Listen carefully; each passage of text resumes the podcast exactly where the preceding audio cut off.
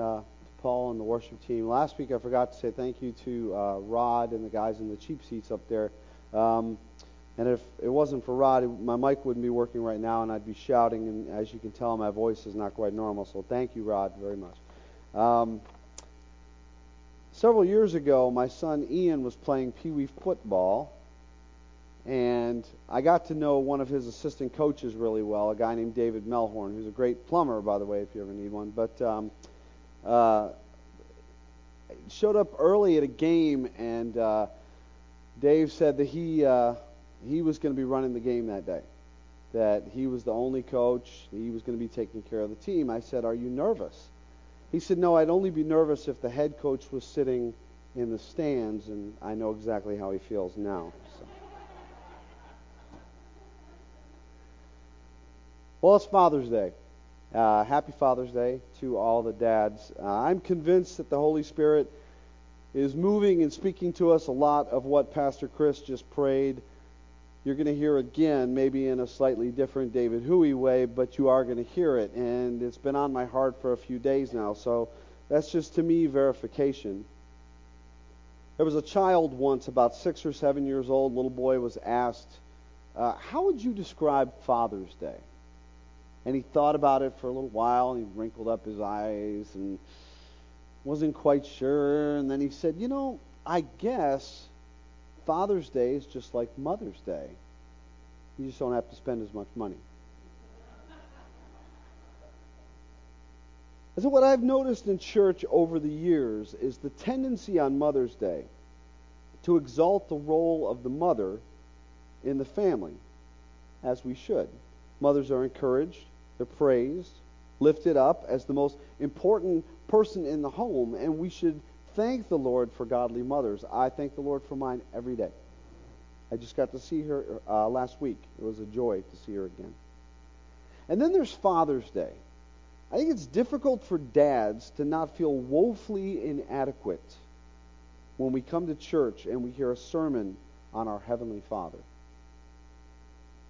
You see, I don't think that there's a person alive who doesn't have a some level of competitiveness inside of them.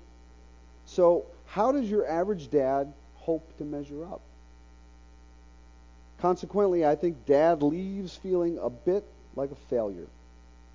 So, dads, today I have two pieces of good news for you.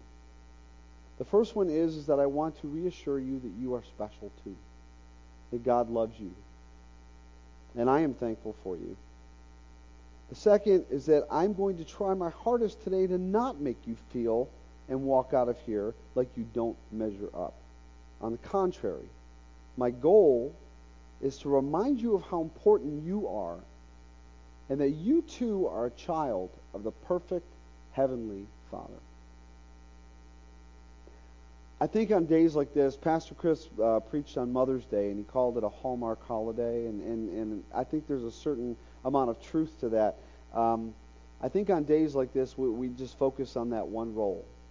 I got up this morning, and the first thing that my wife said to me was Happy Father's Day. So I'm, I'm a father, right? And that, that's it. But I forget that I'm also still a son. I'm also still a brother. I'm also still a friend, and all of that as well.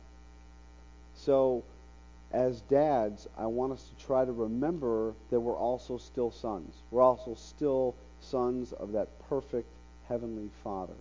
A role model for us, but not one that we are trying to be in competition or should be in competition with. There's a tendency in modern television shows over the years to depict dad, when he's even around, as the oldest child or the biggest kid. The long suffering wife is the only true grown up in the house. And I think that this message has been a damaging one. I've been a dad for 29 years, right, Marty? 29 of my 50 years over half my life. And it is a difficult job. That's no reflection on my children. It's just tough. My mother used to collect poetry books by an author named Helen Steiner Rice. This is again, another one of those examples of useless information stuck in my head. But I remember those books, and I remember trying to memorize one about dads when I was a child. And it began this way Fathers are wonderful people, too little understood. And we do not sing their praises as often as we should. Has sort of a Dr. Seuss kind of rhythm to it. But our society has marginalized the importance of fathers. And maybe there's a reason for this. Consider this startling statistic. In 1960, only 8% of the households were single parent households. But by 2012, that number had jumped to 24.5%. And that was 2012. That's a shock when I read that. Many sociologists refer to fatherlessness as an epidemic. And they say that that epidemic is ultimately responsible for almost 78% of the problems in our society. Dads, today's sermon on this Father's Day is not about telling you how to do a better job as a father. Today, I want to talk to you about the most wonderful father of them all. I want to talk to you about the one who Jesus referred to as my Father 53 times in the Gospels. But when Jesus talked about the Father, he did not just call him my Father. This is where I want you to put aside your competitiveness. He also called God our Father some 21 times in the Gospels. But Jesus clearly shows us that those who believe in him share the same relationship with God in heaven that he himself shares. And if you do some research, you'll find that it gets even better than that. It's like an infomercial. But wait, there's more. Jesus calls God your Father 21 times in the gospel as well. Going back to that idea of context that we talked a little bit about last week, this was a completely radical idea for his Jewish audience. This idea of calling God Father would have been foreign to them. The Jews had dozens of names for God. Anytime they needed anything particular, there was a given name that usually dictated that need A few examples. If they had a need in their life, they would call on Jehovah Jireh. Genesis 22:14 it means the Lord will provide. If they were anxious, they would call on Jehovah Shalom. That comes from Judges 6:24. It means the Lord our peace. If they were lonely or afraid, they might call on Jehovah Shammah. In Ezekiel 48:35, that means the Lord is there. If they need leadership, they would call on Jehovah Rohi. Psalm 23:1, we all know that one. The Lord is our shepherd. And finally, if they were sick, they would call on Jehovah Rapha. Exodus 15:26, it means the Lord our healer. And there are dozens of more examples. But I want you to take a second and I want you to think of the dads that you have known in your life. Not just your own earthly father, other dads, perhaps uncles, perhaps grandfathers. You know, I was sitting here during worship, and every once in a while, something hits me, and I know it's God. It doesn't happen all the time. But considering where we are and considering what it was, you'd have a hard time convincing me it wasn't. And the Lord said, I'm calling an audible. I want you to stop and I want you to stress this. There are people who struggle with today. There are people that have pain with today. There are people that really suffer with today because not everybody had dad growing up some don't have dad now. You know, Father's Day is, is bittersweet for me at this point. I lost my father in 2013. So I think of him and I say, Happy Father's Day, Dad. But I also have the joy of spending Father's Day with my kids as a father. So it's bittersweet. But there are some people that just aren't that fortunate. There's a rift, there's a distance. I'm also lucky because I have a great father in law who I've called dad from the day that he gave me his daughter, whether he wanted me to or not. I didn't even give him the option. And he's an amazing guy. Do we assign roles to dads in our lives the way that the Jewish people assigned these terms to Jesus, or excuse me, to God? I, I think we do. Jehovah Jireh, the Lord will provide. You think of your dad as a provider. Jehovah Shalom, the Lord our peace. Dad made sure there was peace in our house if it was necessary. Jehovah Shammah, the Lord is there. I always felt secure when I was a child knowing that Dad was home. Even if he was out in the garage working, we knew he was there. Leadership. Our family trips were adventures because Dad led the way. Dad did all the driving. Uh, you know, we stopped at the restaurants. Dad wanted to, but Dad was the leader. He was the de facto leader on our family vacations. Uh, thankfully, my wife did most of the driving when we came back from Florida on Friday while I was working on this. So, this sermon was written at 75 miles an hour on I-75. but it wasn't me. Um, here's the thing, though. When we think about our dads, present or absent, we are always reminded that no dad is perfect. No earthly dad. My dad certainly wasn't perfect by any stretch, and if he were here, he'd be nodding right now. Dad wasn't much for speaking in public. But my father was a good man. He was all those things. He was a provider and a protector and a leader. When I thought about the word healer, and that kind of threw me for a minute because back in those days, you know, riding bikes without helmets and things like that, cuts and scrapes were always taken care of for the most part by mom if we didn't do it ourselves. And then I was remembered very, very clearly in my mind. I remember this. My father picking up a comatose 14 year old boy in his arms, dead weight, and dragging him to a car in the middle of the night, and driving as fast as he could to get to the hospital. Two days later, I awoke and they told me if my dad had been five minutes later, somebody else would be delivering this sermon right now. So I owe my dad my life twice, at least.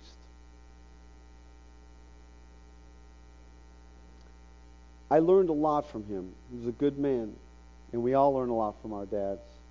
But I also learned some things that I didn't want to do based on his imperfection. One thing that my dad never said was, I'm sorry. I don't know if that was a generational thing. He just didn't do it. If he felt bad, he would go out of his way to try to, you know, make you feel better, that sort of thing, right?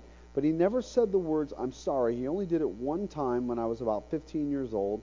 I remember it had something to do with teaching me how to drive. And I remember that my mom made him do it. And that's about all I really remember. Isn't that funny? I don't remember any of the specifics. But I do remember that he did it. And it was as uncomfortable for me to hear it as it was probably for him to say it. Because I just wasn't used to it. But I determined myself that if I if and when I became a father, that I would make sure that I would be good about saying I'm sorry if I did something wrong because I am imperfect. I don't want my kids to ever think for a second that I am perfect. And I'm sure they could give you an hour long dissertation on how they, they know that for a fact. As a matter of fact, I'm going to embarrass my daughter because she's sitting over there. Alicia came into my life in a very special way. She came to us when she was 13 years old in the foster care system. And the very first night that she came to our home, I think the very first or second thing I said to her was, I'm sorry. I'm going to mess this up at some point. You remember that? I'd never raised a daughter, had no clue what I was getting into. I had friends tell me taking on a 13 year old daughter with no experience was like jumping into a shark tank wearing a meat suit. It's crazy.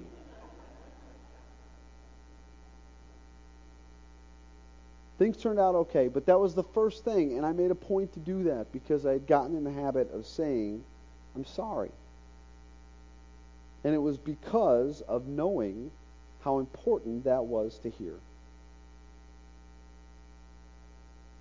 But we have a perfect Father in God. So when an unbeliever comes to saving faith in Jesus Christ, what happens to that person? They are born again, right? And at that instant that that person is brought into a very personal relationship with the God of the universe, they too gain a perfect Father in God, don't they? Romans 8:15 says this, "For you did not receive the spirit of slavery to fall back into fear, but you've received the spirit of adoption as sons, by whom we cry, Abba, Father. Pastor Chris mentioned that word in his prayer, Abba, Father. The word adoption, it literally means, in their culture, to place as a son. That person instantly becomes a child of God in heaven. 1 John 3, 1 through 2, that affirms that for us. You see, in adoption, when a son was brought into a family and adopted, they were given the exact same rights as a child who is born into that family naturally. Hallelujah. For all of us. See, the Jews had no concept of God as Father. They only saw him as Jehovah, the transcendent God. They could never have thought of God in any intimate term. But Jesus arrived and he called God Father. It was a totally new concept. And you know, it even angered some of his critics. So, one of the most telling moments for me in Scripture, especially learning to be a pastor, is very humbling, is in Luke 11, 1 through 4. Jesus is praying, and the apostles are witnessing this. And there's this old adage that I learned a long time ago, and I believe there's a lot of wisdom and a lot of truth to this. And it says that if you if you want to be smart, hang out with smart people. Right? If you want to be successful, hang out with successful people. If you want to learn to be a good pastor, you find somebody that's willing enough to shepherd you. They even say if you want to be wealthy, hang out with wealthy people. And there's a certain amount of truth to that. So the apostles are hanging out with Jesus all the time. They're witnessing everything he does. And here in Luke 11, 1 through 4, they say to him, Lord, teach us what? To pray. I'm going to save you a little bit of time. There is no place, and let, correct me if I'm wrong, in any other gospel or any place else in Scripture where the apostles approached Jesus and said, Lord, teach me how to preach it. Teach me how to get up on Sunday and deliver that message. One for the team. Nowhere. Nowhere do they say, Teach me how to preach. Nowhere do they say, Teach me anything. Here, teach me, teach us to pray. It goes back to what I was talking about last week when I first came up here. I was talking about the vertical and the horizontal. The vertical is what we do when we worship. The vertical is what we do when we pray, when we praise and we thank God. When we connect with the Lord, that's the vertical. The horizontal is this. This is me talking. This is you hopefully listening, right? This is us interacting. This is fellowship. This is a beautiful thing when Pastor Chris sends an email out, hey, we, you know, we need to do this memorial service, and people just, they stepped up in an amazing way. That's horizontal. Don't get me wrong, I'm not trying to shortchange that at all. But you would never do the horizontal if you didn't do the vertical. It's amazing the shape, isn't it? Do the vertical and then the horizontal. Teach us to pray, Lord. And so he says, okay. Our Father, art in heaven, hallowed be thy name. Holy is your name. Our Father. That word that Jesus used there was Abba. It's an Aramaic word, and the closest thing we can get in English is daddy. Daddy. Fathers, I want you to think right now. Remember the power of that word when your kids call you that. What does that stir here for you? There's an intimacy, there's a sense of dependency, there is a love. Daddy.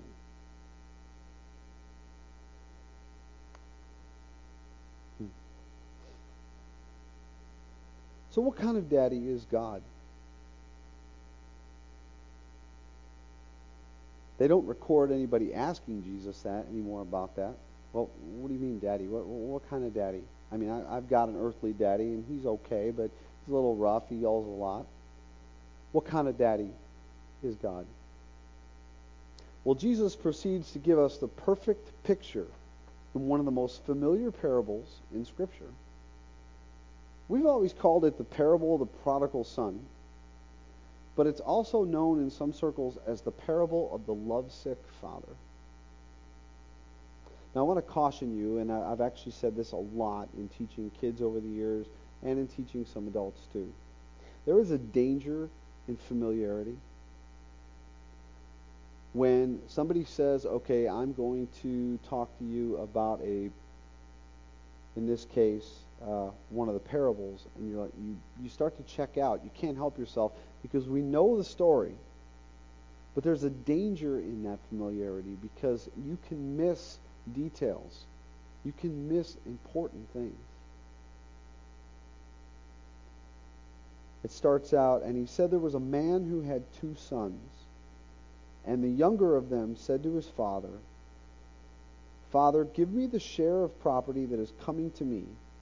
And he divided his property between them. That's all it says. But wait a second.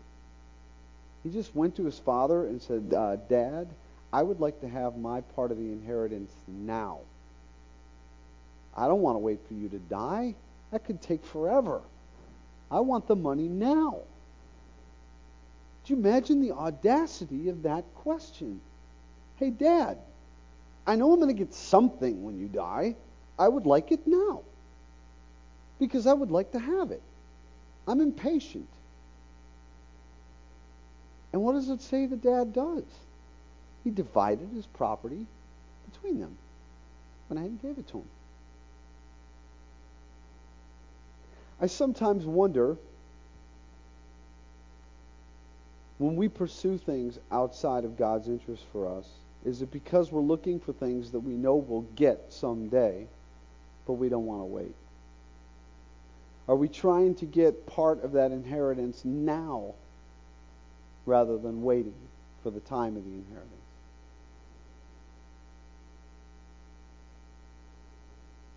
Not many days later, the younger son gathered all he had, and he took a journey into a far country.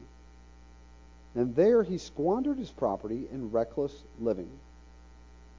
And when he had spent everything, a severe famine arose in that country, and he began to be in need no money, no place to stay. So what's he do? He went, he hired himself out to one of the citizens of that country who sent him into his fields to feed pigs. Not just any animal, feed pigs. Now, I'm assuming, and maybe this is a wrong assumption, that this audience that Jesus is speaking to is predominantly Jewish, right? Pigs were unclean. And this guy who came from a family of some means is now feeding unclean animals. Because that's the level of desperation that he has gotten to. And quite honestly, I think for many of us, we need to get to that level of desperation sometimes before we realize that it's time to turn back and head home. It says he came to himself and he said, How many of my father's hired servants have more than enough bread, but I perish here with hunger? I will arise and go to my father, and I will say to him, Father, I have sinned against heaven and before you. I am no longer worthy to be called your son. Treat me as one of your hired servants. Now, I imagine in my mind that he didn't just come up with this and say, okay, that's good. I think there was a process. Because I know at points in my life when I had to apologize to my parents usually on the way to that apology, there was a lot of editing and rehearsal going on in my head. And he had a bit of a journey to take to get back home. So I can I can envision this son walking, Father, I've sinned. Wait, Father, no, that's not good. Father, I've sinned against heaven. Well, and you. Okay, Father, I've sinned against heaven and you. And it just kind of kept going and going, right? And then you rehearse it over and over because you don't want to mess it up. You've got one shot at this. When I was in high school, my senior year, it's confession time. I got somehow I got to spend the night at my friend Rob's house. It was on a weeknight. The plan was because I drove Rob to school with my car that we were gonna. I think we were studying or something. We were gonna get up, get in my car, go to school, and uh, and then I would just drive home that day. You know, I was just staying at his house rather than my house. But we stayed up too late. And Rob's mom was a lot more lax about rules than my mom was. And so Rob told his mom that morning, he said, Mom, I, we don't want to go to school. So Rob's mom called the school for him. She waited five minutes. She called the school for me. So I was out sick that day. I thought, this is great, right? Because I can stay, hang out with Rob. We can play a little, you know, some video games, right? I don't know that my kids have ever heard this story. And uh, so I got, um, I figured I'd get in the car and I'd drive home and be home just like I had been at school all day, no problem, right? However, one of the secretaries in the front office was a friend of my mom's. And knowing my medical history and everything, was a little concerned, and conversation came up, and she said, I'm sorry to hear that David was sick today from school. So I got a phone call at Rob's house. This is before the days of cell phones. It's about a half an hour before I was planning on leaving. And all I remember is Rob holding the phone up and saying, Dave, it's your mom. And my heart just fell. I love my mother, very, very close with my mother. And the last thing I wanted to do was disappoint her, first of all. Second of all, I didn't want to get in trouble because my mom was a very strict disciplinarian. So I went to the phone and I said, Hey, listen, Ma, that's all I got out. She said, Come home now. Click. It's a 10 minute drive from Rob's house to my house. It took me 20 minutes to get there. So I did a lot of rehearsing on the way. Mom, I'm sorry. Uh, you know, I'll, I'll cut the grass for a week or, you know, for a month. I'll uh, I'll clean the the house. I'll, you know, I was trying to come up with all the penance ahead of time. Just like this son, I've sinned against heaven and you. I am no longer worthy to be called your son. What did we just read in Romans? We just talking about here. When you were, even when you were adopted, you became a son. I'm no longer worthy to be called your son. Just let me be a slave. Just let me be in your vicinity. How many of us have ever gotten to that point where we believed that that was our relationship with God after the fact? I'm not worthy anymore. I have really goofed up here. This is it. just, just let me hang out at church. Let me be around Christians. Because I'm not, I just don't measure up. I can't measure up anymore. So he arose. It says he came to his father, and while he was still a long way off, his father saw him, and he felt compassion. And he ran and embraced him and kissed him. Side note Jewish men don't run. They don't. This dad ran to his son, embraced him, and kissed him. The son began the apology Father, I have sinned against heaven and before you. I am no longer worthy to be called your son. But the father said to his servants, Bring quickly the best robe and put it on him, and put a ring on his hand and shoes on his feet. Each one of those things is symbolic. Why the shoes? Because slaves went barefoot. You're a part of this family. You're a free man. Shoes on his feet. The ring. How many of you remember uh, a few weeks ago, I think, Pastor Chris was talking about the seal? When the family would do a business transaction as a family, there was no credit card back in those days. There was no checkbook, but that's the closest equivalent. If you were a member of that family and you had the authority you could make the transaction, they would put the wax down, and this ring, you would seal the deal. This young man that didn't deserve anything because he'd already squandered his part of the family's inheritance was given back the family checkbook and told, You are still a part of this family. You still have authority here. Bring the fattened calf and kill it, and let us eat and celebrate. For this son was dead and is alive again. He was lost and is found. And then it makes a, a point to say, and they began to celebrate. I think that's important because that's the reaction that happens in heaven. Anyone that's ever been away, when you come back, there is going to be a celebration. Make no mistake. Don't allow yourself to be fooled into thinking that you're not welcome back. Maybe I can be a slave. No, no, no. Your Heavenly Father, the model is right here. He's looking for you. When you're still a long way off, when you're still just kind of considering, would they even think about it? Oh, yes. Oh, yes. He will run to you and embrace you, kiss you and welcome you back to the family. What a beautiful picture that is. Then we get to the older brother. The older brother is us, the ones that stay out of trouble, well, at least since high school. Now his older son was in the field, and he came and drew near to the house. He heard music and dancing. And he called one of the servants and asked what these things meant. And he said to him, Your brother has come, and your father has killed the fattened calf, because he has received him back safe and sound. But he was angry, and he refused to go in.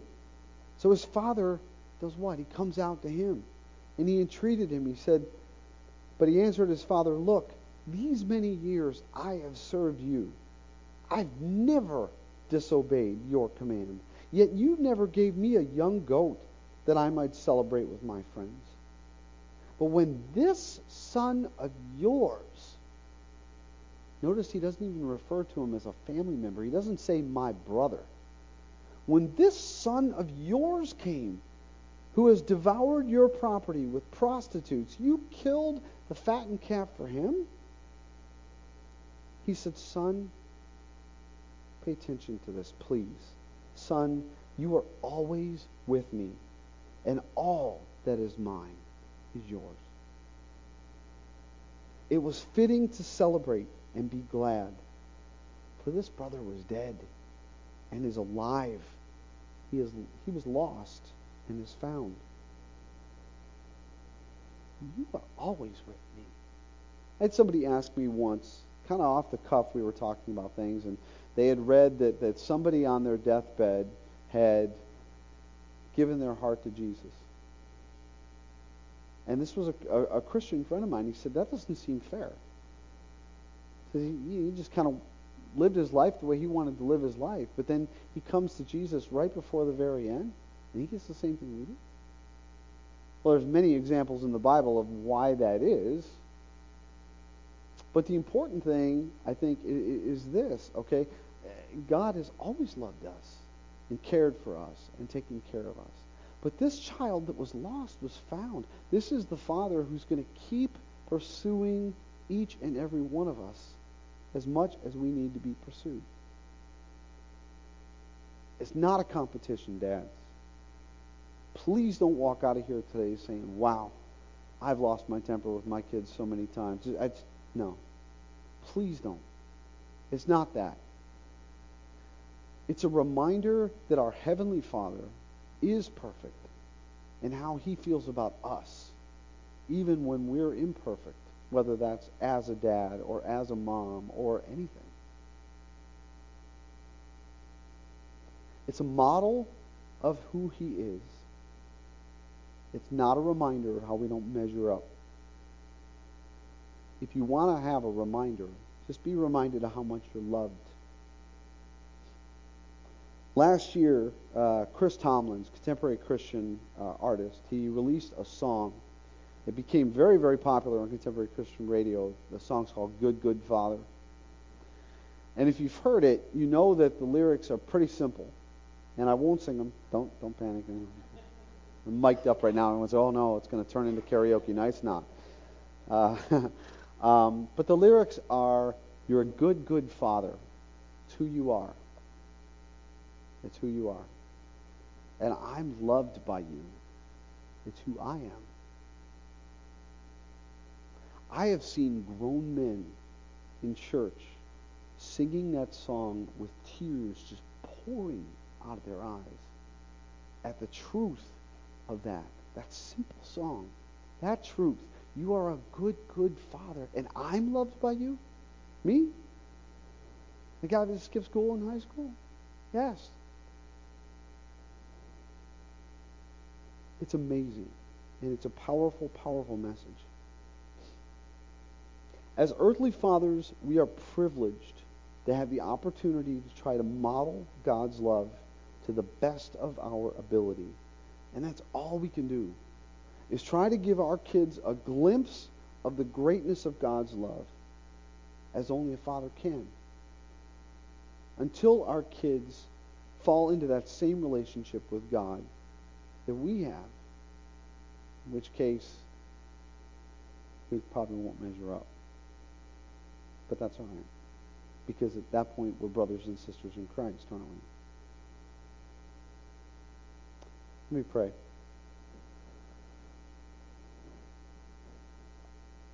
Heavenly Father,